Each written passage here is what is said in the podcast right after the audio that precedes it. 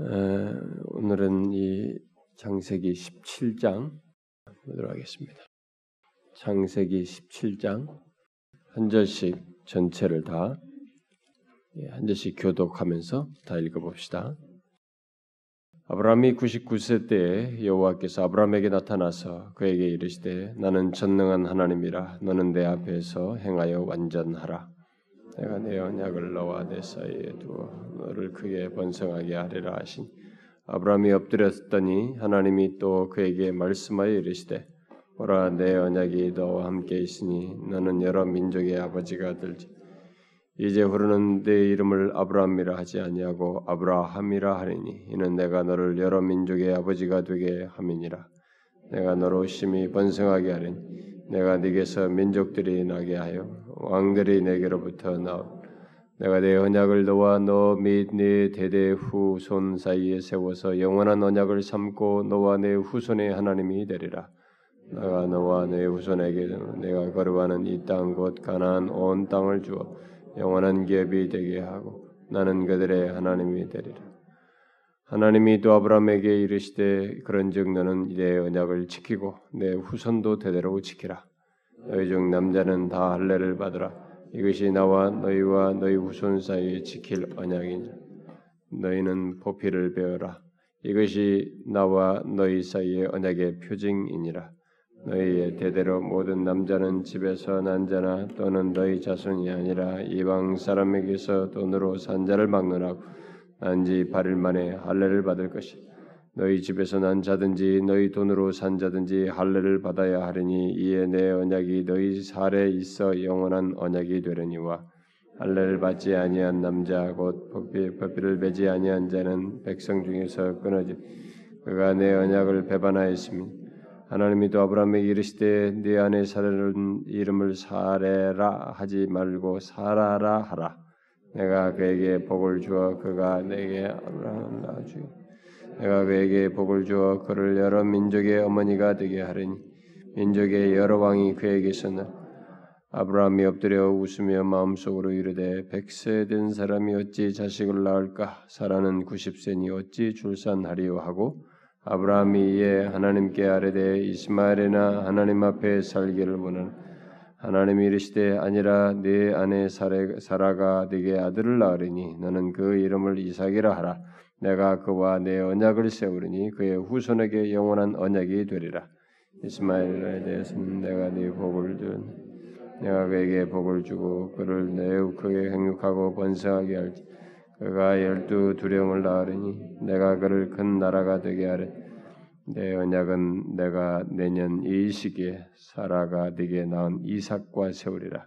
하나님이 아브라함과 말씀을 마치시고 그를 떠나 가시고 예, 아브라함이 하나님이 자기에게 말씀하신 대로 이 날에 그 아들 이스마엘과 집에서 태어난 모든 자와 돈으로 산 모든 자, 곧 아브라함의 집 사람 중 모든 남자를 데려다가 그 포표를 배웠으니 아브라함이 그의 보피를 뵌 때는 그의 아들 이스마엘이 그 보피를 뵌 때는 13세였더라. 그날에 아브라함과 그 아들 이스마엘이 할례를 받아 다 하십시다. 그 집의 모든 남자하고 집에서 태어난 돈으로 이방 사람에게서 사온 자가 다 그와 함께 할례를 받았더라. 성경에서 어, 이 모든 성경이 다 중요하지만 사실 이 중요성을 좀 더 이게 강조한다면 이 창세기가 굉장히 중요합니다.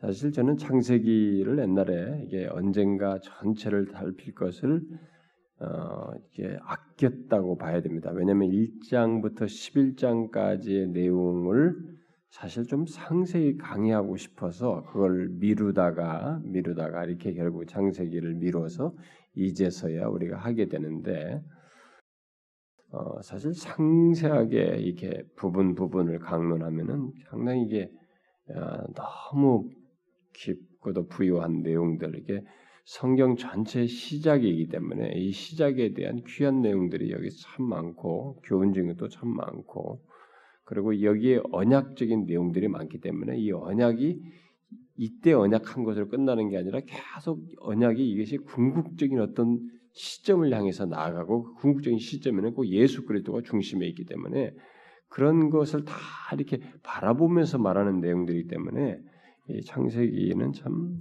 너무 은혜롭고 귀합니다. 근데 사실 제가 또 야곱 설교를 하면서 뭐 25장 정도부터 이 50장까지 이게 야곱을 중심으로 해서 두루두루 이렇게 좀 상세하게 30몇 번에 걸쳐서 살핀 적이 있기 때문에 에, 지금까지 미뤄왔는데 이렇게 흘러 이렇게 살피는 것이 좀 아쉽긴 하지만 그래도 우리는 한 가지 중요한 것은 이제 갖고 있습니다. 이 성경을 그냥 단순히 여기서 뭐라고 말했다는 걸 말하는 것이 아니고 여기서 창세기의 이런 내용 속에서 이 복음의 복음의 어떤 내용들을 함께 이렇게 찾아서 복음으로 성경을 읽는다고 할 수 있는 그런 것들을 어, 갖고 있기 때문에 그런 차원에서 보는 이 시간을 여러분들이 참 어, 귀하게 여기면 좋겠고 창세기는 음, 사실 그 일단 성경 전체에서 이 처음에 모판 가도가 있기 때문에 일단 중요합니다.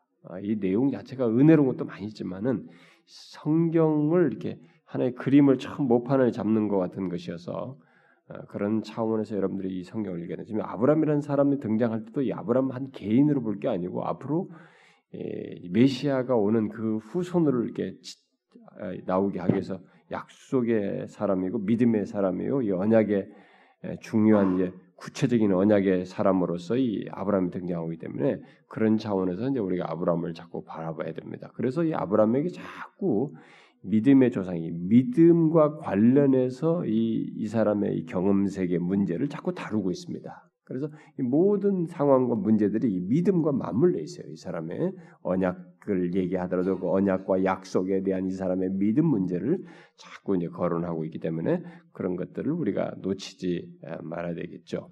그래서 제가 일단은 뭐 계시록을 했기 때문에 이 시작과 끝은 끝내는 것은 뭐 아주 참 좋은 것인데 창세기를 상세하게 살필 날이 언제 올지 모르겠습니다만은 할 수 있으면 좋겠어요. 그러나 어쨌든 못하더라도 이제 창세기와 이 계시록은 제가 어느 정도 이제 다루는 셈이 됐죠.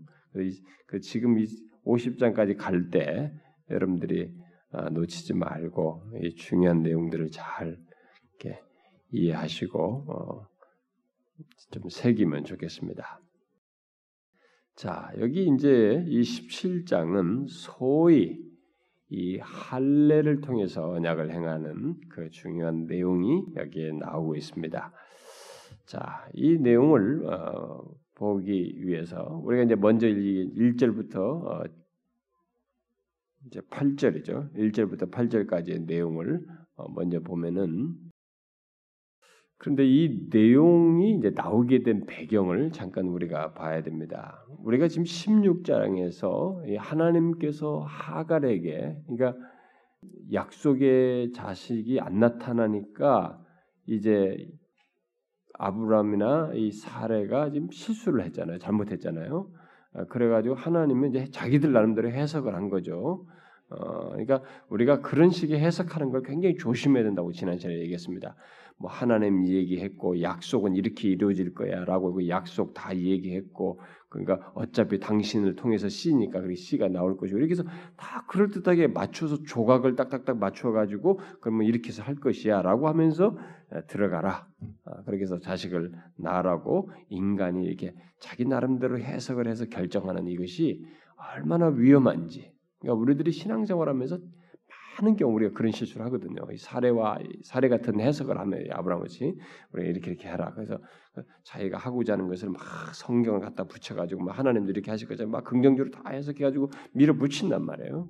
네, 그런 것들이 얼마나 우리가 큰 실수를 하는지를 아, 거기서도 보게 되는데 그런 가운데서도 하나님께서 말씀하신 것은 이렇게 살아 있어요. 살아 있는 말씀을 나의 해석과 내 나름대로 판단에 의해서 죽인단 말이에요. 어, 어, 죽은 것처럼 취급하는 일이 있는데 그것이 어떤 결과를 가져오는지 우리가 아, 지난 시간에 봤습니다. 그런데 이제 아이, 아이 를 갖게 돼서 뭐 이렇게 됐을 때 막 그 하갈이 쫓 겨나고 막 이런 상황이 있을 때 하나님께서 하갈에게 나타나셔서 어, 말씀하셨어요. 하갈에게서 말씀하신 것을 이제 하갈은 듣고 돌아와서 분명히 그걸 얘기했을 거란 말이에요. 얘기했기 때문에 이스마엘이라고 한 대로 이스마엘 이름을 순종하면서 부끄럽게 할 만한 자기를 부끄럽게 하는 것인데도 아, 아브라함이 순종하면서 그 이름을 지었단 말입니다. 자 그런 게 그런 식으로라도 이제 간접적으로 하나님의 말씀을 이렇게 듣고 어, 에, 하나님께서 나타나서 말씀하신 걸 들은 이후로 오랫동안 오랫동안 약 13년이라는 세월이 흐릅니다. 그게 이제 27장 얘기예요. 13년이라는 세월이 흐른 다음에 그러니까 하나님께서 13년 동안 아브라함에게 자기 신을 계시하지 않았어요. 그러면서 세월을 보냈습니다. 자, 여러분 여기서 우리가 상상을 해봐야 됩니다. 제가 계속 아브라함 얘기를 꺼내면서 이 믿음에 관한 문제, 현실과 믿음의 문제를 계속 연관시켰습니다.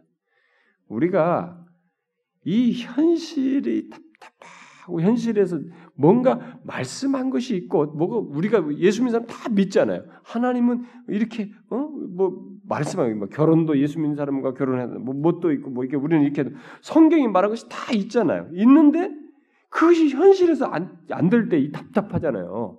그 답답한 세월을 보내는 게 너무 힘들단 말이에요, 우리가. 아브라함도 지금 그런 거예요. 아니 약속을 했어. 그런데 세월이 지나도 이게 다 아닌 거예요. 그래서 지금 실수했단 말이에요. 실수했는데도 뭐 대답이 없는 거지 이제.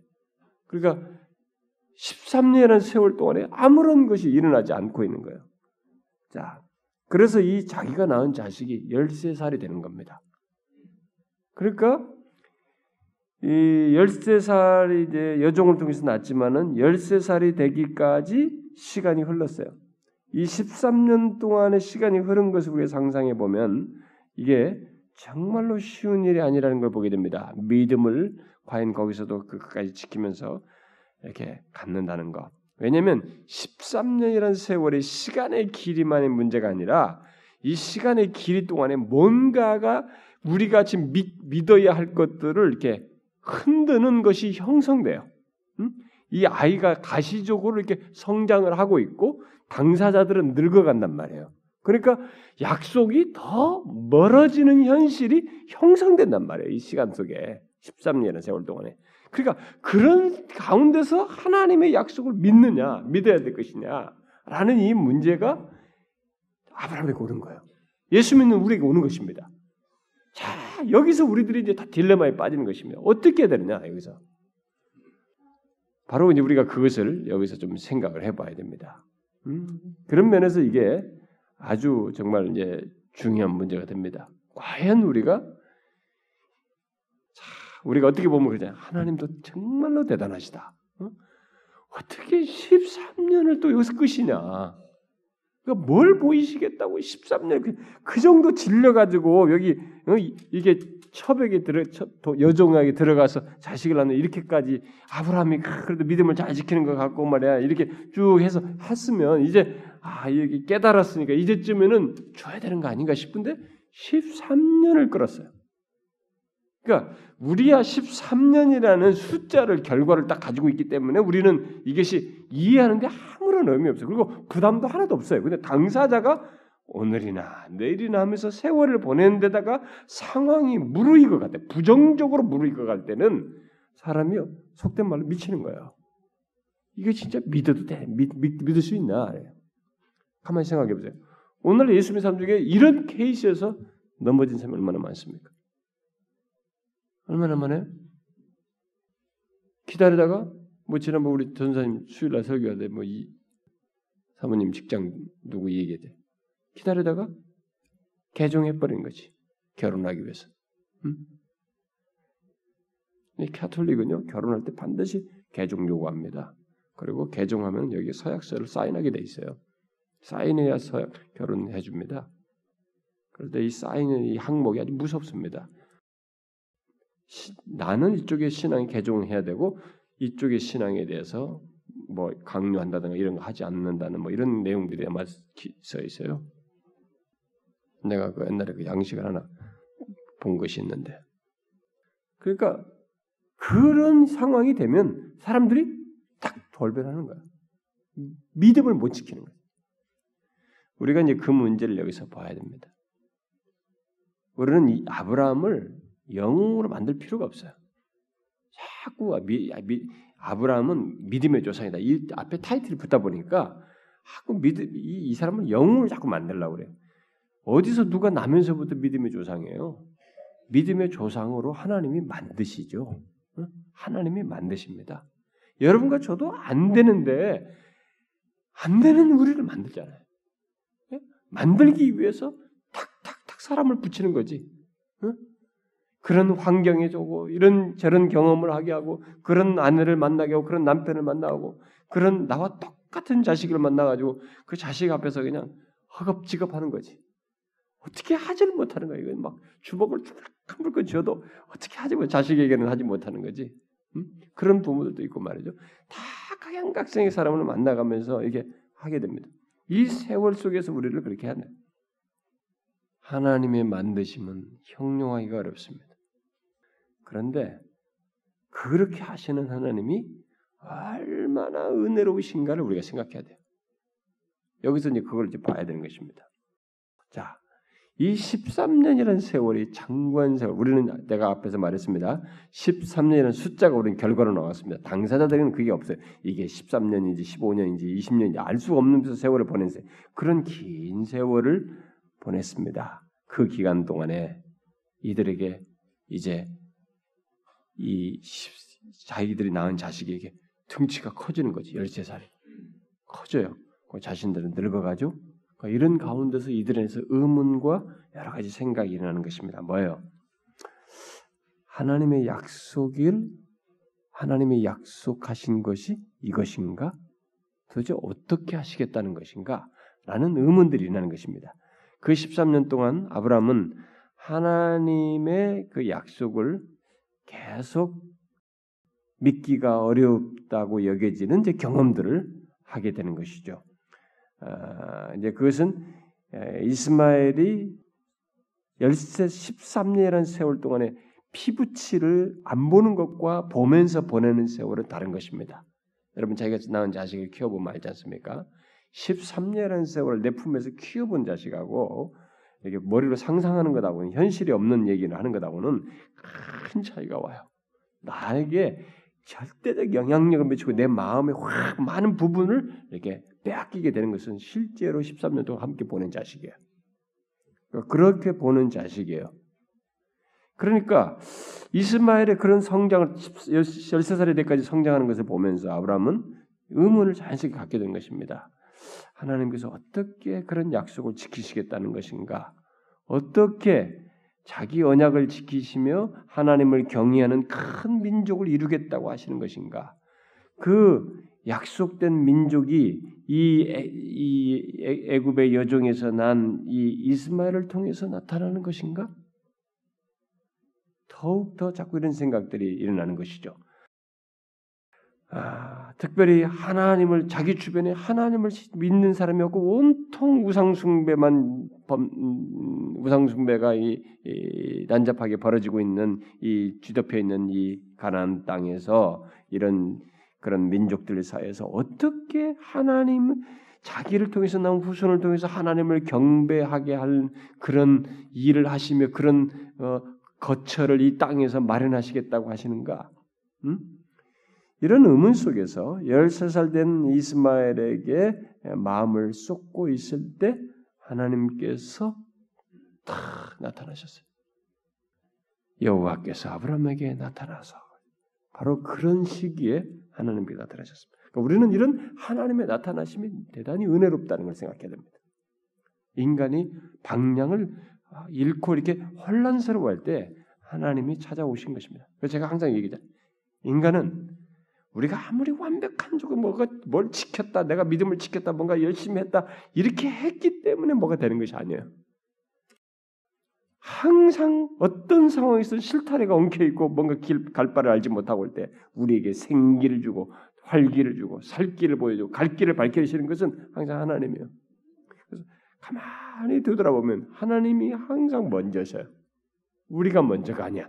우리는 하나님이 먼저 하시는 것에 대해서 깜짝 놀라고 경배하고 감동받고 그때서 정신 차리고 회개하고 그 다음에 또 다시 조금 반응했다가 또 망각했다가 또 다시 찾아오신 하나님 때문에 또 다시 회개하고 이걸 반복해요.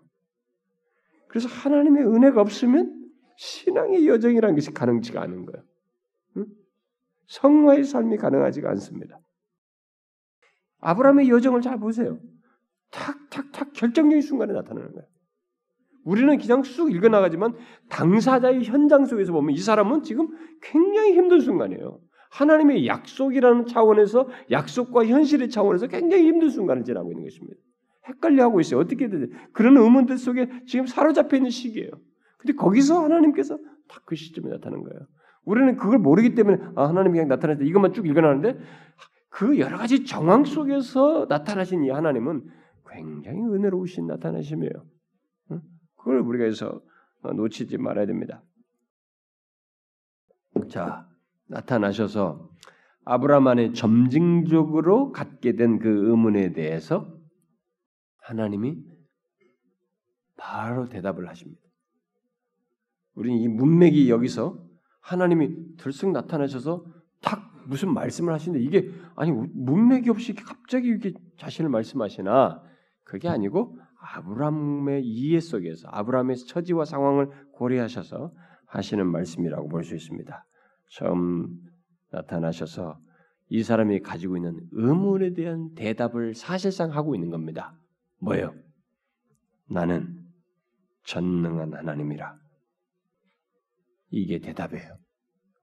여러분 성경에서 하나님이 우리에게 나타나셔서 막막해 있는 우리에게 이 말씀을 하신다? 이게 모든 것입니다. 이게 모든 답이에요. 이 의문하고 있는 이에게 이 사람에게 그 말씀을 하신 거예요. 나는 전능한 하나님이라. 응? 다시 말해서 언약을 지키는데 자신이 하지 못할 것이 하나도 없다. 나는 전능한 전능한 자로서 전능함을 드러낼 것이다. 이렇게 말씀하신 겁니다. 그러니 너는 내 앞에서 행하여 완전하라. 다시 말해서 내 앞에서 정직히 행하여 내 마음을 감추거나 숨기지 않고 순전해라. 뭐 이런 식입니다. 그리하면 나의 전능함을 보게 될 것이다. 그리고 어, 너와 맺은 언약을 지켜서 너로 큰 민족을 이루게 할 것이다. 내가 내 언약을 나와 너 사이에 두고 너를 크게 번성하게 할 것이다. 뭐 그 얘기입니다.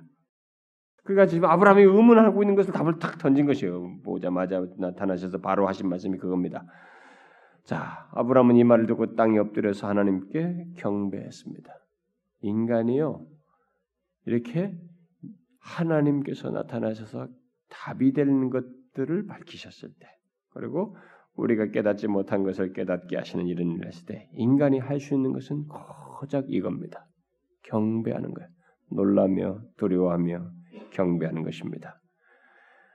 하나님을 우리들이 믿는다면 우리들도 그의 구원의 능력을 동시에 예, 하나님이 어떤 분이신지 이렇게 우리에 대해서 우리 나라고 하는 존재와 존재가 이 구원을 받아서 이 구원의 여정을 가는 데 있어서 그리고 구원의 최종적인 목적지에 이르는 데 있어서 하나님이 전능하신 하나님, 이 구원을 완성하시는 하나님, 이 구원의 능력을 드러내시는 그 하나님이라는 것을 동시에 믿어하는 것입니다.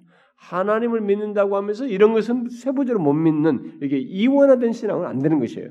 지금 왜냐하면 현실 때문에 그렇게 못하는 것은 아니라는 거예요. 지금 여기서 현실 때문에 생겨난 이 갭을 하나님께서 말씀하는 거예요. 네가 나를 내가 전능한 하나님이다. 나를 믿는다? 그러면 내가 지금 말한 모든 것을 진짜로 다 이룰 것을 믿어야 된다.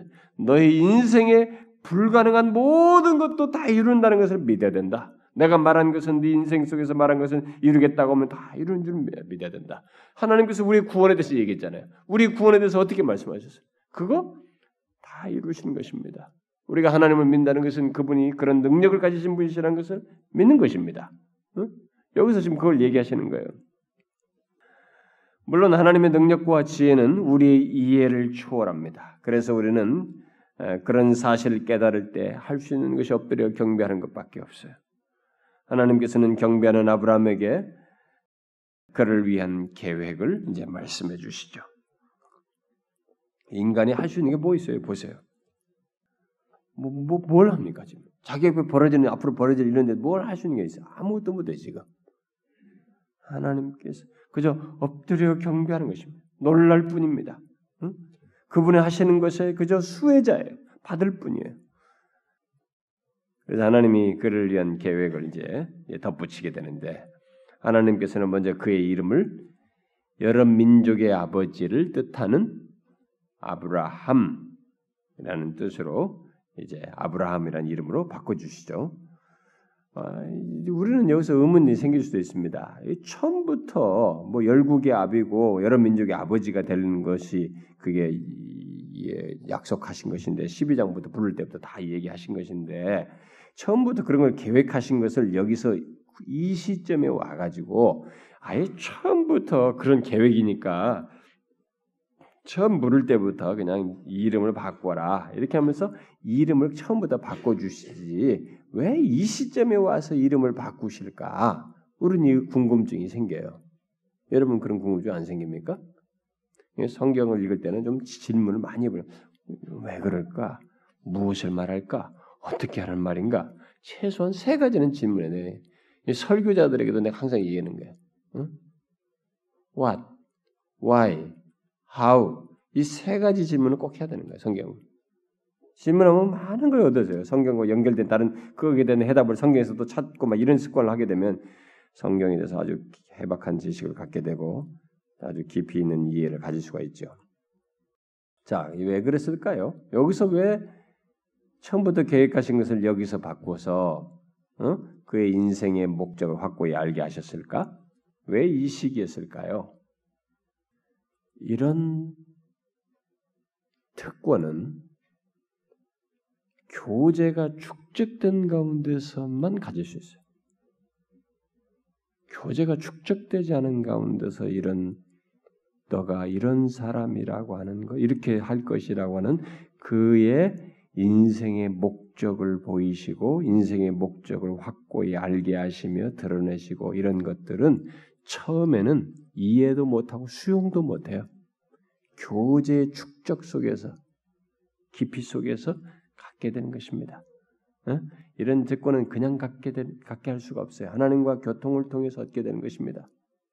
어? 그래서 야곱도 그 시점에 가서 분이엘의 경험 속에서 이스라엘이라 하는 거예요. 처음부터 이스라엘이라 부르시지 왜 안 되는 거예요, 인간은. 처음에는요. 그런 거 줘도 우습게 여기는 거예요, 우리 인간들이. 못 깨닫습니다. 그 특권을 못 누려요. 특권을 아주 던져버립니다. 이건 우리도 마찬가지예요. 우리가 하나님을 알고 그와 동행하게 될 때, 그런 것이 교제가 어, 축적된 것일 때, 우리가 존재하는 목적을 하나님과 관계 속에서 더 선명하게 알게 되고, 그래서 그것을 인하여서 감동과 또 그것이 나에게 동기도 주, 아니 활기도 주고 힘도 주는 그런 내용이 되는 것입니다. 그래서 여러분들 중에 어떤 사람은 하나님께서 자신의 인생 속에서 나를 위해 나를 통한 하나님의 목적을 처음에는 설교를 누군가를 통해서 해 들었을 때도 그때는 뭐 하나도 감동도 안 되고 활기도 안 됐어요. 근데 이 시점에 어느 정도 축적된 상태에서 이제는 그것이 철저하게 다가와서 아 하나님이 이런 내 삶에 이런 남편과 아내와 가정과 이런 환경 속에서 있게 하신 것이 다 이런 것이구나라는 것을 이제서야 이게 이것을 특권으로 생각하면서 수용하고 깨닫게 되는 경험을 하는 사람이 있을 겁니다. 그게 지금 우리도 다 똑같이 있는 일이에요, 여러분. 여기 아브라함이라는 이름은 그의 어, 신앙을 확정케 하는 것이 되기도 하죠. 어, 그는 그 확신 속에서 이 이름 이름을 통해서 확신 속에서 이제 살 수 있었던 것이죠. 그와 함께 하나님은 아브라함의 장래를 이제 또 명백하게 보여주시게 되는데 뭐예요? 하나님께서는 민족들과 왕들이 아브라함으로부터 나올 것이라는 약속을 반복해서 어, 말씀하시죠. 음? 그리고 자신이 아브라함의 후손의 하나님이 되시겠다고 선언하십니다. 자, 그 다음 얘기까지 하세요. 너의 후손의 하나님이 될 것이다. 내가 너로 심히 번성케 하리니 내가 네게서 민족들이 나게 하며 왕들이 내게로부터 나오리라. 내가 내 언약을 나와 내너및내 대대 후손 사이에 세워서 영원한 언약을 삼고 너와 내 후손의 하나님이다. 너희 하나님뿐만 아니라 너희 후손의 하나님이 될 것이라고 선언하십니다. 엄청난 얘기를 하신 거죠. 아브라함은 가요. 다 갑니다. 근데 하나님은 홀로 스스로 계셔서 약속을 계속 신실하게 지키시는 분이시. 그런 차원에서 약속을 지금 언약적인 얘기, 말씀을 하시는 것입니다. 그래서 너에게뿐만 아니라 너희 후손에 대해서도 내가 신실할 것이다. 약속을 신실하게 지킬 것이다. 라고 말씀하는 것입니다. 만약에 여러분들이 늙어서 이제 죽어요. 근데 그때 하나님이 내게 그렇게 하셨던 것처럼 우리 자식들에게도 그렇게 신실하시다고 그렇게 하실 것을 확고히 보면서 여러분들이 인생을 마무리할 수 있다면 어떻게 되겠어요?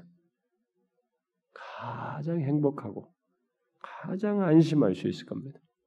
직접 이렇게 말씀하셨잖아요, 지금. 우리가 그렇게 하실 하나님을 믿는다면 그거 뭐 엄청난 자산이죠. 음? 음, 지금 여기서 그렇게 하세요. 그리고 이제 그 후손은 하나님을 섬기는 특권을 어, 가지게 될 것이고 마침내 그 후손에게 약속의 땅을 주실 것이다. 어? 후손에게 네가 거류하는 이 땅 곧 가나안 온 땅을 주어서 영원한 기업이 되게 하고 나는 그들의 하나님이 되리라라고 아, 말씀을 하십니다. 자, 하나님께서는 이 약속을 하신 뒤로 어떻게 하셨어요? 이 지금 이 사람이 의문을 가진 것 중에 하나가 아니 여기 우상 소굴인데 다 주변에 우상만 믿고 있는데 여기서 어디다가 자기 땅을 주겠다는 거야 우리 후손에게 근데 지금 말씀하시는 거예요 근데 어떻게 됐어요 이 뒤로 이 약속이 어떻게 됐습니까? 이 약속하신 대로 됐어요 안 됐어요? 됐죠 그 뒤로 이스라엘 백성들이 얼마나 나중에 불성실했습니까? 그리고 완악하기도 했죠. 그런데 그들에 대해서 하나님 어떻게 했어요? 신실하셨습니다. 야, 아브라함에게 말한 거 지켰어요. 그냥 다 내동댕이 치셔도 되는 것들이에요. 막 스스로 나서서 하나님을 막 대신하는 우상들을 섬기고 난리쳐서 전 민족이 우상으로 우상화되는 때가 바뀌는 때도 있었어요. 마압 당시 같은데 보면은 몇몇 안 남기고 말이죠. 그럴 정도가 있었단 말이에요. 그런데도 하나님이 어떻게 해요? 아, 아브라함에게 하신 말 약속을 그대로 다 지키셨습니다. 우리는 하나님이 이런 부분에서 얼마나 엄청난 분이신지를 보는 거예요. 아, 진짜 아브라함의 하나님, 이삭의 하나님, 야곱의 하나님이라는 것이 정말로 사실이다라는 것을 보게 되는 것입니다. 세대가 가도 나는 그들에 대해서 후손에 대해서 여전히 산자로서 약속을 지키신 분이시다라고 하는 것에 보이신 것이죠. 그 가운데 마침내 하나님께서 이 불성실한 그 가운데서 신실하신 그 행동을 드러내신 것을 어디서 나중에 더 궁극적으로 드러납니까?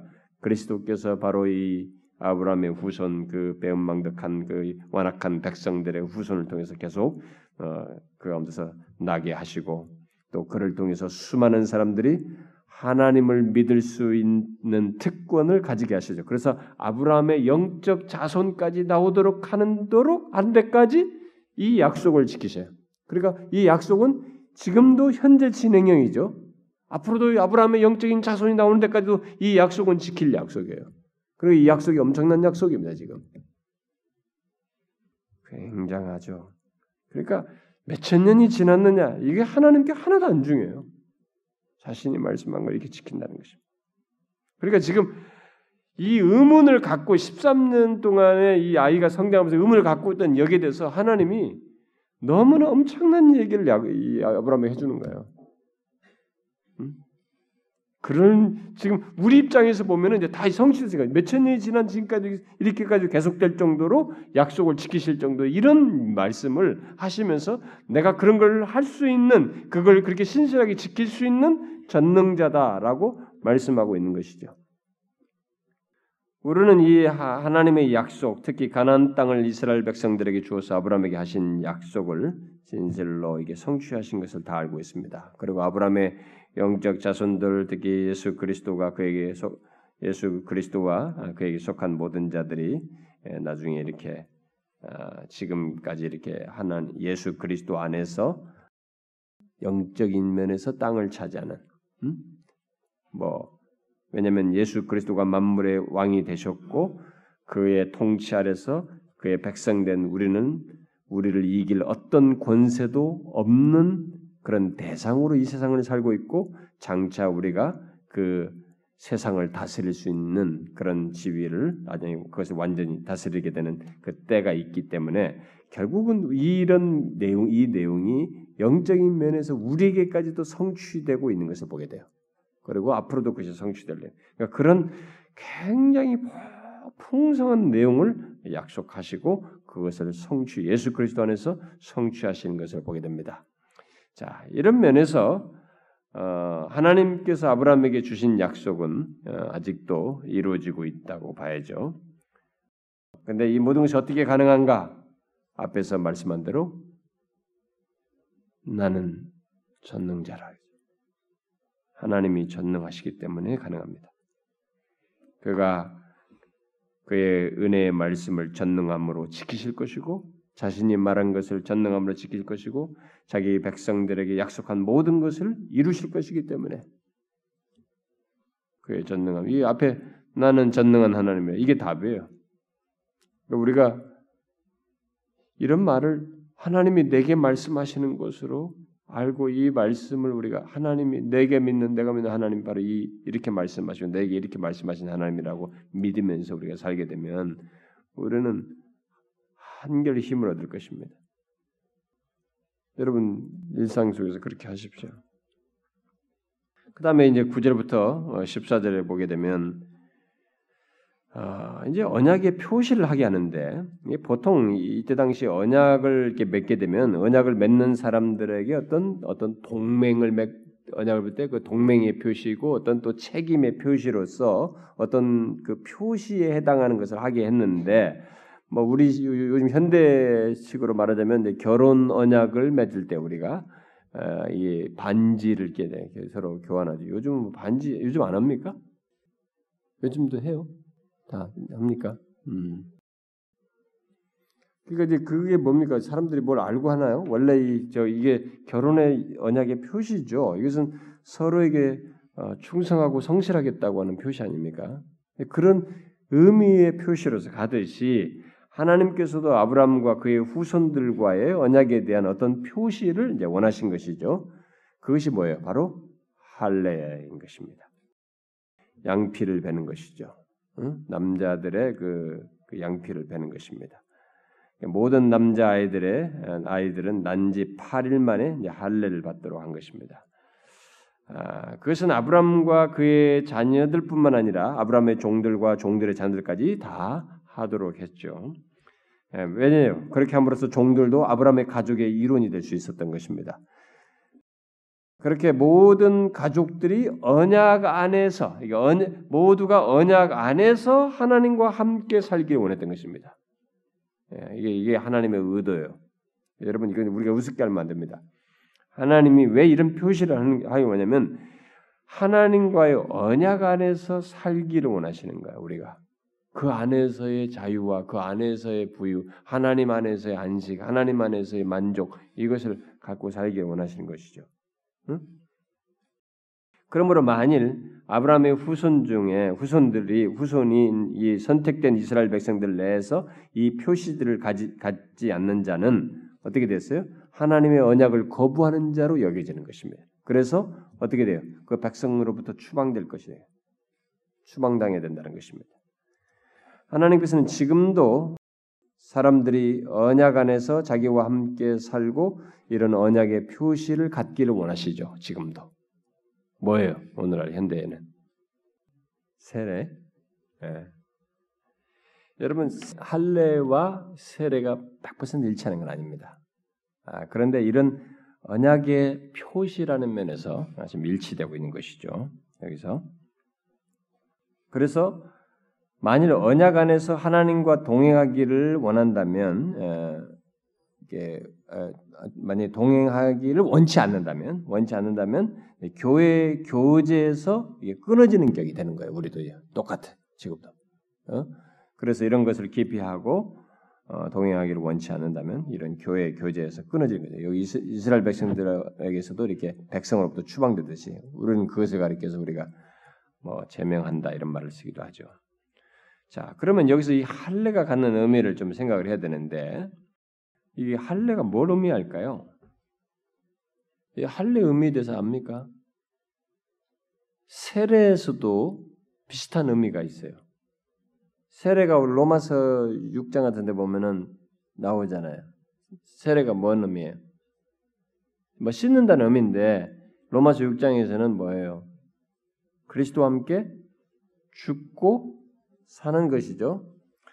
여기에도 이 똑같은 의미가 있습니다. 원래 originality가 여기 있다고 볼 수가 있겠죠. 이것은 할례는 이게 신체적인 수술 아닙니까? 음, 이것을 통해서 이게 이제 일부를 떼내는 건데 바로 이것을 통해서 의미를 둔 것이죠. 뭐겠어요? 우리의 생명이 태어날 때부터 악하고 더럽다는 것을 상징하는 것입니다. 그걸 죽이는 거예요. 떼냄으로써. 그걸 잘라내는 것입니다. 그러니까 태어날 때부터 악하고 더러운 우리의 생명, 우리의 하나님 보시기에서의 우리의 생명이죠. 어? 우리의 생명은 죽고 다른 생명으로 대치되어야 한다는 것을 뜻하는 것입니다. 바로 어떤 생명이에요? 하나님께서 우리 마음 속에 심으시는 거룩한 생명으로 대치되어야 된다는 거예요. 어? 결국 하나님께서는 할례를 통해서 우리 안에 오래되고 죄악된 생명을 멸하시고 다른 생명, 새롭고도 거룩한 생명으로 어, 갱신시키고자 하시는 의도를 드러내신 것입니다. 이 표시 속에서 세를 통해서 이 똑같은 의도가 아까 드러나죠. 우리도 앞에서 말한 것처럼. 자, 우리는 하나님께서 어, 어, 이렇게 이 상징적인 것을 통해서 죽고 살게 하는 것, 새 생명을 준다고 하는 것을 드러냈는데 과연 이걸 어떻게 하시겠다는 것인가? 어? 우리는 질문할 수 있겠습니다. 어떻게 이, 이, 우리에게 그런 새 생명을 주실 수 있다는 것인가? 물을 수 있겠습니다만은 그것은 앞에 처음 나타나서 말한 일절이 또 답이에요. 뭐예요? 하나님은 전능하십니다. 그래서 우리에게도 똑같습니다. 우리에게도 새 생명을 주실 수 있습니다. 그래서 하나님을 향하여 움직이게 하시는 이 새 생명을 주시는 것입니다. 여러분 이것을 믿으셔야 됩니다. 그 아, 예수 믿지 않는 사람과 내 사이에 뭐별 차이가 없는 건데 여러분 아니에요. 예수 믿는 사람에게는 이 생명이 있습니다. 이 새 생명의 활짝 실체가 확실하게 드러나는 것 우리가 이제 이 강도가 죽고 났을 때 바로 낙원에 이르렀을 때 그걸 확인하는 것처럼 우리가 죽고 죽게 되면 아주 확실하게 확인하게 되죠. 그리고 완성될 하나님 나라에서 그것을 그것의 완전한 상태에서 이 생명의 실체를 마음껏 확인하면서 누리게 됩니다만 이것은 그가 전능하시기 때문에 그래. 요 다릅니다, 여러분. 이걸 믿으셔야 됩니다. 그 다음에 15절부터 22절에 보면은 이제 하나님께서 어, 자신의 약속을 계속해서 말씀하시는데 이제는 사례에게 말씀하십니다. 여기서 우리가 재밌는 장면을 봅니다. 사례를 사라라고 하여서 많은 왕들의 어미 곧 문자대로 보면 뭐 공주 또는 왕비를 뜻하는 뭐 여기 뭐 성경에는 여주인으로 밑에라고 각주를 나왔는데 여주인보다는 많은 왕들의 의미, 왕비 또는 공주 그런 뜻의 이름으로 보는 게 더 낫습니다. 그런데 이 그렇게 말을 했어요. 자기가 지금 늙은 자기 이제 와이프를 그렇게 말하면서 그 자식을 낳아서 그런 사람이 될 것이다 말을 했단 말이에요. 자, 이 말에 대한 아브라함의 반응이 여기서 재밌습니다. 앞에서 자기를 여러 민족의 아버지가 될 것이라는 것에서는 하나도 그, 그런 반응이 없었어요. 근데 여기 와이프에게 그렇게 하게 했다고 하자 어떻게 했습니까?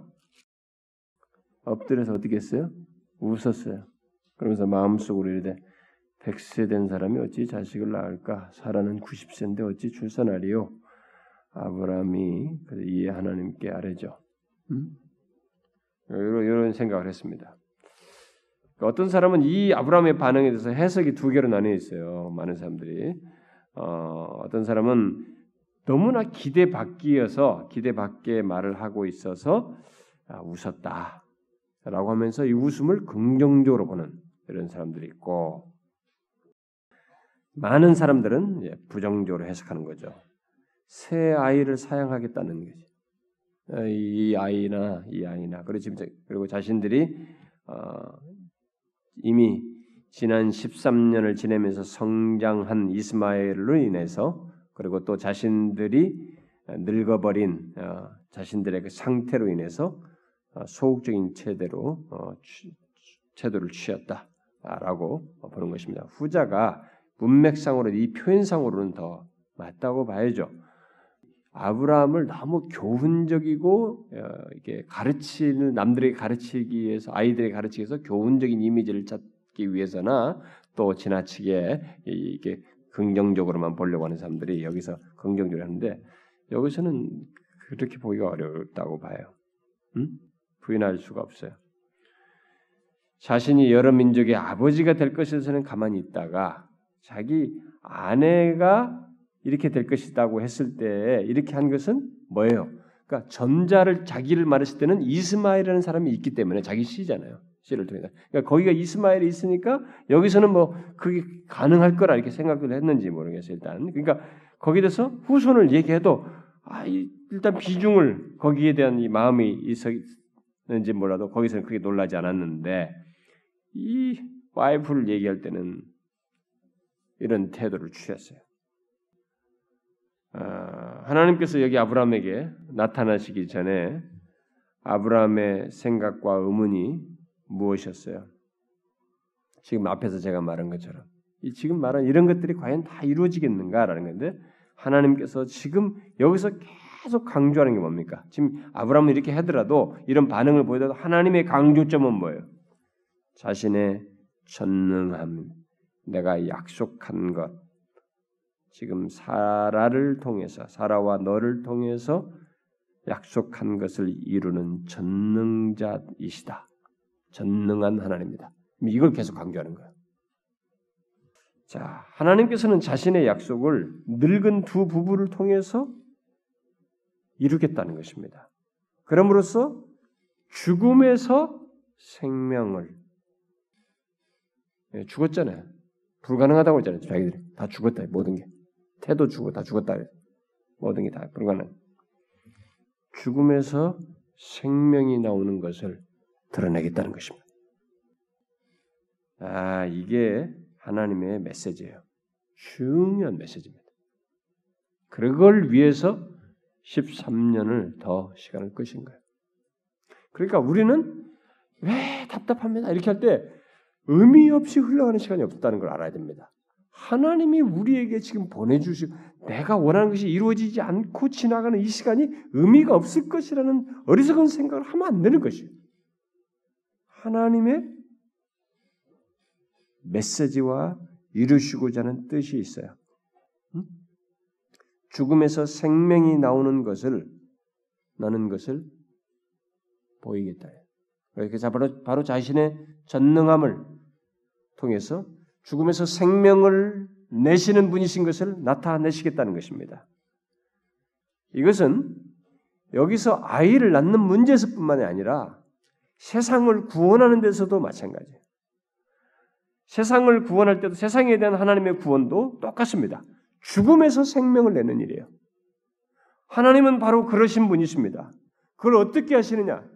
영적으로 에베소서 2장 1절에 말하는 것 죄와 허물로 죽은 자들이에요. 하나님을 향해서 움직이지 않는 자들입니다. 하나님을 향해서 조금도 사랑할 줄 모르는 자들입니다. 그런 자들을 죽음에서 생명으로 일으키시는 하시겠다. 어떻게? 바로 예수 그리스도를 통해서.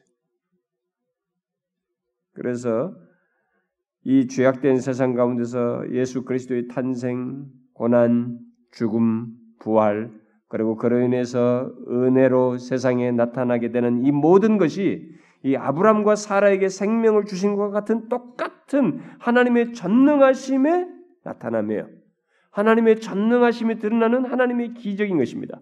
바로 죽음에서 생명을 일으키시는 하나님의 전능하심을 드러난 기적을 통해서 구원도 이루시겠다는 거예요. 아브라함이 아브라함에게 있을 일이 인간의 이해와 기대를 다 초월하듯이 하나님의 이 구원 구속의 역사도 우리에게 생명 주시는 그 사역도 우리의 이해와 기대를 다 초월하는 것입니다. 그 모든 것 속에서 우리는 하나님의 전능함을 여기서도 이제 보았고 성경에서 보았고 우리는 지금도 봅니다. 그리고 앞으로도 볼 것입니다. 그래서 이 계시는 아브라함에게 1년짜리 몇십 년짜리 계시가 아니에요.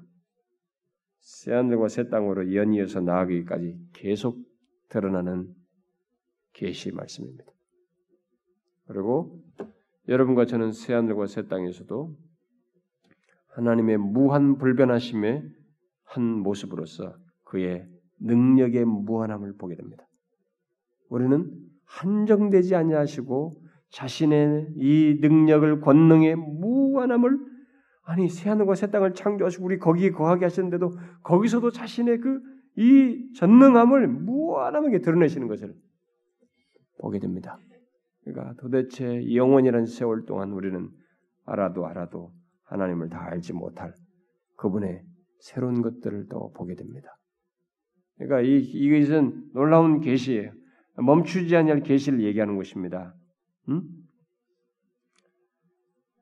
아, 하나님께서 세상을 구원하시기 위해서 이룩해 놓으신 기적이 바로 예수 그리스도가 이루신 것도 전능하심을 드러내는 그 하나님의 기적이죠.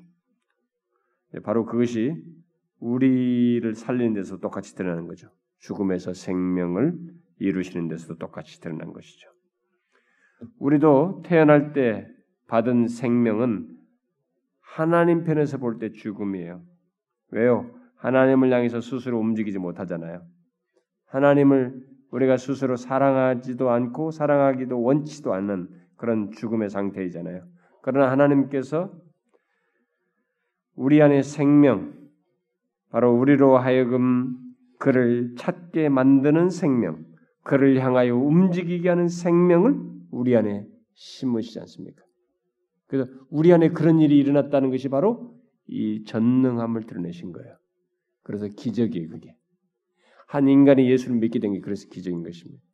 하나님의 전능하심에서 일어난 기적인 것입니다. 여기도 지금 이, 이 사람을 통해서 지금 죽음, 죽음에서 생명을 일으키는 이것도 지금 기적이거든요. 전능함을 드러내는 기적이에요. 그와 같은 기적이 바로 죽음에서 생명을 내는 것이 바로 하나님의 전능하심의 드러남이고 하나님의 기적인데 바로 그와 같은 일을 예수 그리스도 안에서 드러내시고 우리 안에 우리를 구원하신 데 똑같이 드러내신다 이 말이죠. 그래서 한 사람이 예수 믿는 거 그냥 저절로 되는 거 아니에요. 그건 기적이에요. 우리는 안 믿어요. 우리는 하나님을 사랑할 수 없어요. 누구도 스스로 그렇게 못합니다. 우리는 하나님 보시기에 죽은 자예요. 우리가 가진 육체적인 생명이라는 걸 그것으로 말할 수 없어요. 여러분 제가 지금 말한 거 이해하시죠?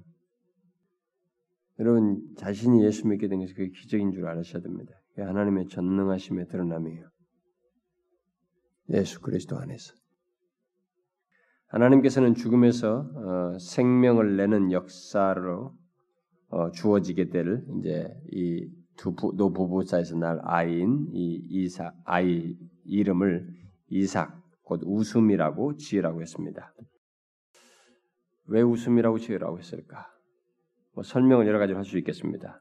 이 사람들이 믿지 못 여기서 믿지 못하고 웃었기 때문에 뭐 믿을 수 없어서 웃은 것을 드러내고 표현하기 위해서 그렇게 했다고 할 수도 있고, 음?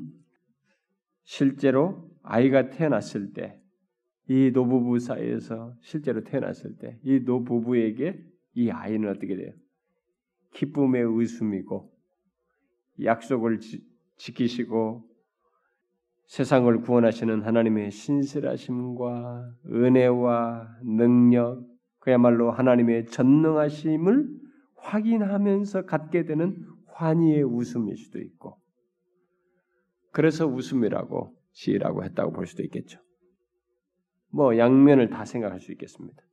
어쨌든 이 노 부부가 마침내 아이를 가졌을 때는 말할 수 없는 막 진짜 생명 같은 자식이 너무너무 놀라운 진짜 환희, 환희의 웃음이요 기쁨의 웃음이 되는 그런 자식이 되겠죠. 어쨌든 웃음이라고 지으라고 하나님이 직접 말씀해 줬어요. 이런 하나님의 약속에 대해서 아브라함은 한편으로 이스마엘을 걱정하는 거죠. 음?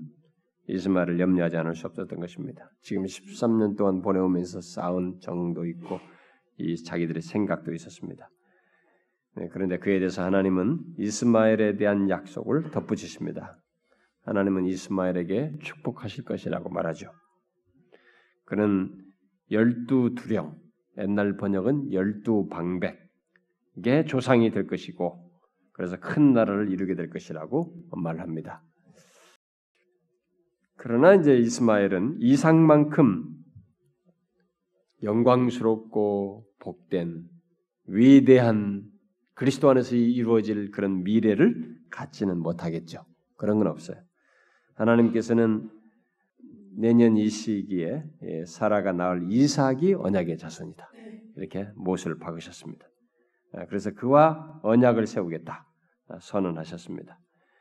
그 말은 이삭이 언약의 확실성을 궁극적으로 드러낼 그리스도의 조상이 될 것이다. 라고 말씀하시는 것이죠. 이스마엘은 오실 구세주의 빛 가운데서 사는 것을 허락받는 아, 그 정도가 되겠죠. 이스마엘이 하나님과 유대를 소중히 여기고 이삭의 약속, 이삭을 약속의 소유자로 인정하는 한 그는 축복을 받을 것입니다. 아, 하나님께서는 내년 이 시기에 이삭과 언약을 맺을 것을 이제 말씀하시고 이제 바로 내 떠나게 됩니다. 음, 떠나시게 되는데 이 말을 들었고 이제 아브라함의 반응이 남았습니다. 떠났어요. 네, 뒤에 23절 27절 사이에 아브라함의 반응이 나옵니다. 뭐예요? 여호와께서는 아브라함에게 나타나셔서 자신은 전능한 하나님이라고 기적적인 능력으로 약속을 이루실 분이시라고 말씀하셨어요. 결국 자신의 전능함으로 약속을 이루실 것이라고 말씀했습니다.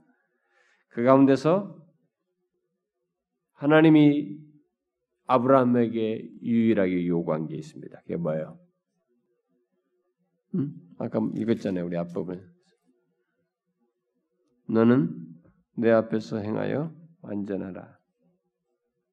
쉽게 말하면 어린아이 같은 순종으로 정직하게 행하라. 그거예요. 내가 전능함으로 이룰 것이기 때문에 너는 어린아이 같은 순종으로 내게 정직하게 서라, 행하라.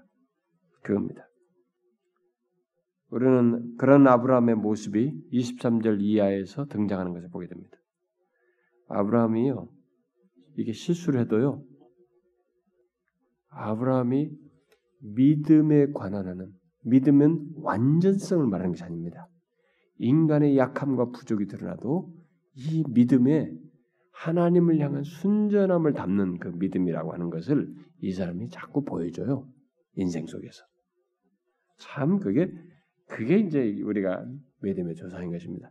우리는 자꾸 이 무슨 성공 신화를 와서 빈틈이 없이 막 상승 고도를 달려가지고 자꾸 목적지 이런 걸 생각합니다. 인간의 인격체와 심성은 안 그렇습니다. 이 믿음의 세계는 그렇지가 않아요. 우리 인간의 마음이 얼마나 여러분 자신들부터가 하나님 은혜 받고 있다가 다 뒤집어지고 또 그 마음이 울적해지고 막 울었다가 안 됩니까 어쩌다가 다 자빠지고 맨날 그러잖아요. 네? 그게 쉽, 쉬운 게 아니에요. 거기에 거기서 믿음을 지키고 믿음이 소위 좋다, 뭐 이렇게 진실하다 이렇게 말할 수 있는 것은 그런 어려움이 있어도 이런 문제가 약 있어서도 하나님은 순전하게 순종하면서 믿고 나간다는 거예요. 다시 돌아간다는 것입니다. 그것을 그대로 드러낸다는 것입니다. 여기서 야곱이 아니 아니 저기 아브라함이 그렇게 하고 있습니다. 응? 아브라함이 하나님의 명령을 어떻게 듣고 어떻게 돼? 이 말을 듣고 여기서 중요한 단어가 뭐냐면은 제 끝에 가서 중요한 단어가 이 날에요. 이 날에 응? 말씀하신 대로 이 날에 당장 가서 시작했어요. 그날 그날 했습니다. 즉각적으로 순종했습니다. 말씀하신 대로 그날 자기와 자기 집의 모든 남자들을 그리고 이스마엘 다 자기를 포함해서 다 할례를 행했습니다. 그때 아브라함 나이는 99세였습니다. 할아버지, 할아버지. 다 늙은 할아버지입니다. 이스마엘은 13살입니다. 그런데도 하나님의 약속을 이루시는 전능자 하나님, 하나님은 전능자이시라고 하는 것을 믿었습니다. 아브라함의 요구된 거 이거 하나밖에 없어요. 믿고 순전하게 믿고 순종하는 거예요. 여러분 잘 보세요. 하나님께서 우리에게 요구하는 게 거창할 것 같습니까? 여러분, 우리가 할 수 없는 것들로 쌓였습니다. 하나님과 우리와의 관계 속에서 살아가는 여정, 그리고 우리가 이르게 될 목적지, 구원의 성취, 이런 것은 우리가 할 수 없는 것들이에요, 여러분. 우리가 고작 하는 것은 뭐냐면, 하나님이 자신의 전능하심으로 우리의 구원을 다 이루시는 것에 대해서 순전하게 믿고 순종하는 거. 이거밖에 없어요. 모든 게 다 그겁니다. 하나님 앞에 나오는 것도 그렇고 뭘 하는 것도 그렇고 뭐 이렇게 해야지 저렇게 해야 된다. 하나님이 다 하시는 것에 따라서 우리에 대해서 믿고 순전하게 믿고 순종하는 것밖에 없어요. 그거 하나 요구하는 거예요. 우리에게. 근데 어떤 사람들 이걸 자꾸 공로로 생각하는 거예요. 예수 믿으면서 내가 이렇게 순종했는데 내가 이렇게 뭘 했는데 하나님이 뭘 안 주시나 뭐 이렇게 이 정도 했는데도 이렇게 많으시 무슨 생각하는 거예요 도대체? 예수 잘못 믿는 거예요 이건. 천만의 말씀이에요. 이 아브라함 케이스를 자꾸 봐야 됩니다. 아브라함과 똑같은 자리에 우리가 있는 거예요. 하나님이 요구하시는 것은 어린애 같은 순종이에요. 믿고 어린아이처럼 순종하는 것입니다. 99세 노인이라도 똑같습니다. 하나님께 대해서 순전한 어린아이처럼 구는 것입니다. 이것만은 안 됩니다, 하나님.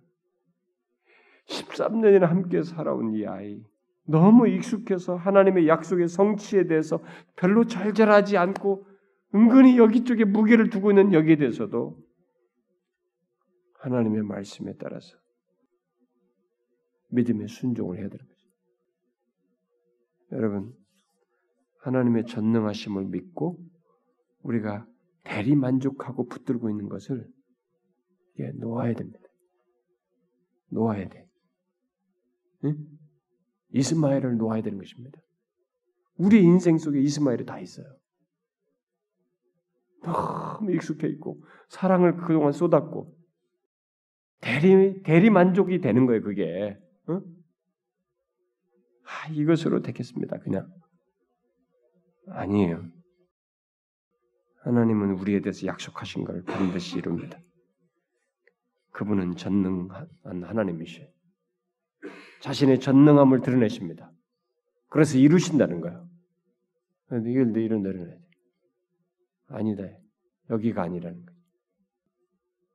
하나님이 말씀하신 것에 우리는 귀 기울여야 됩니다. 하나님이 약속하신 것에 그대로 믿어야 됩니다. 어린아이처럼 믿어야 돼요. 순전하게 믿어야 됩니다. 순전하게 믿고 순종해야 됩니다. 그거 요구하고 있어요. 너는 내 앞에서 응? 행하여 완전하라. 그거예요. 뭐 완전하라는 게 무슨 뭐 완전한 상태를 말하는 게 아니에요. 그거예요. 여러분들도 아마 다 그런 경험 세계를 가지고 있을 거예요. 지금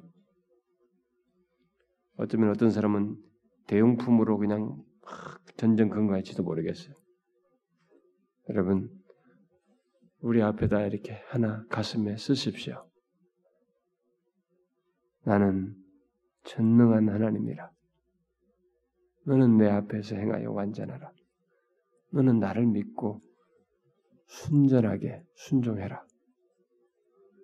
이 말씀을 가슴에 새기고 우리가 신앙생활을 해야 되는 것입니다. 아무리 13년 동안 막막해 보여도 우리의 모든 믿음마저 바닥될 정도로 이렇게 쭉 현실이 짓눌러도 이 하나님을 믿어야 됩니다. 우리 하나님은 전능하신 하나님입니다. 새 하늘과 새 땅에 이르기까지 이 하나님을 드러내십니다. 아시겠죠, 여러분? 기도합시다. 하나님 아버지 감사합니다. 저희들에게 여전히 기회 주시는 하나님. 아브라함이 흔들릴 그 시점에 나타나셔서 그에게 가장 필요한 답을 주시고 다시 세우시고 이끄시는 하나님. 그런 식으로 우리에게도 동일하게 대하시며 나는 전능한 하나님이라고 그 하나님을 믿으라고 우리에 대하여 약속을 지키시겠다고 동일하게 말씀하시는 하나님을 오늘 우리에게 말씀해 주셔서 감사합니다. 주님 우리도 우리의 답답한 현실을 통해서 하나님에 대하여 이렇게 흐릿해져가는 그런 우리들의 모든 상태에서 더 선명하게 우리가 믿는 하나님이 전능하신 하나님이신 줄을 믿고 오직 하나님께 우리는 은혜같이 순전한 믿음의 순종을 함으로써 주님을 믿고 나아가는 저희들이 되게 하여 주옵소서. 하나님 아버지, 우리는 하나님 앞에서 감출 수 없는 약함과 부족과 결함들을 가지고 있습니다. 정말로 은혜가 없으면 안 되는 우리들의 모습을 주께서 아십니다. 하루하루가 그렇고 우리의 신앙의 여정이 그렇습니다. 주께서 이렇게 아브라함에게 찾아오셔서 말씀하셨듯이 우리에게 말씀해 주시고 우리의 모든 잘못된 것들을 밝혀 주시고 그래서 하나님을 더욱 신뢰하며 나가는 저희들 될 수 있도록 인도해 주시옵소서. 오 하나님 이 시간에 우리가 함께 구한 것들이 있습니다. 참 이 세상이 너무 불의하고 죄악이 관영하고 모두가 부패하고 타락하고 교회들까지 타락하는 현실을 보고 있는 그런 현실입니다. 우리가 어디에 시선을 두어야 될지, 어디서 가장 그도 안전하고 거룩한 것을 볼 수 있을지, 주변에서는 볼 수 없을 것 같은 그런 모습입니다. 그 가운데서 우리가 하나님을 바라보나이다. 하나님이여 주께서 살아계심을 우리의 기도를 들어서 드러내어 주시고 원하시옵거든 우리 몸된 교회를 통해서 이 시대의 진리의 빛을 비추고 주님의 거룩하심을 드러내시고 주의 살아계시며 전능하심을 이 세대에 밝혀 주시옵소서. 몸된 교회를 그렇게 사용해 주시고 몸된 교회에 속한 지체들을 그렇게 사용하여 주시옵소서.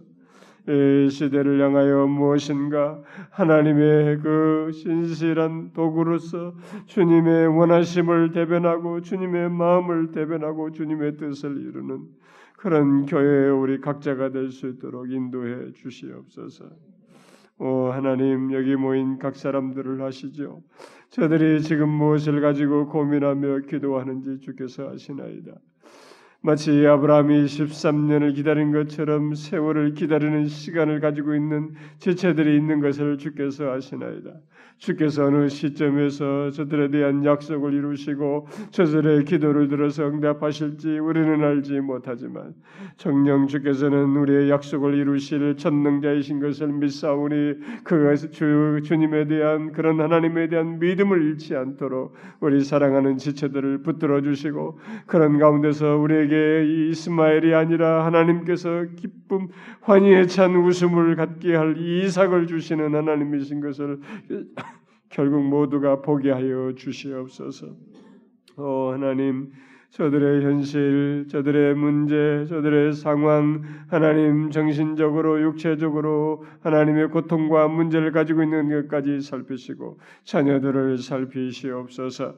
그러더라 저들의 기도를 들으시고 우리에게 있어야 할 것이 무엇인지 하나님께서 정령 자신의 선하신 뜻을 따라서 필요를 채워 주시옵소서. 하나님 우리가 모일 때마다 구하는 것을 들으시고 하나님이여 이 나라의 민족에서부터 우리 개인의 삶에 이르기까지 이 땅에 하나님의 나라가 이루어지는 것까지 주께서 우리의 기도를 들어서 응답하여 주시옵소서. 그리하실 하나님을 믿사옵고 예수 그리스도의 이름으로 기도하옵나이다. 아멘.